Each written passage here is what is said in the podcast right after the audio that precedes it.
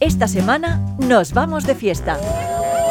Les contamos en directo la gala de los Premios Feroz, con todos los premiados como protagonistas. De película, con Yolanda Flores. Descubrimos qué le pasa a la actriz Ana Polvorosa. Gracias a todos por vuestra cooperación. Un mal día lo tiene cualquiera. Es la ópera prima de Eva H. Solo pido un poquito de comprensión. Es tan difícil. Pobres criaturas. Debemos experimentarlo todo, no solo lo bueno. Lo bueno llega con el rock. De película, los viernes a medianoche, las 11 en Canarias. 25 años de película. Estar viva me resulta fascinante.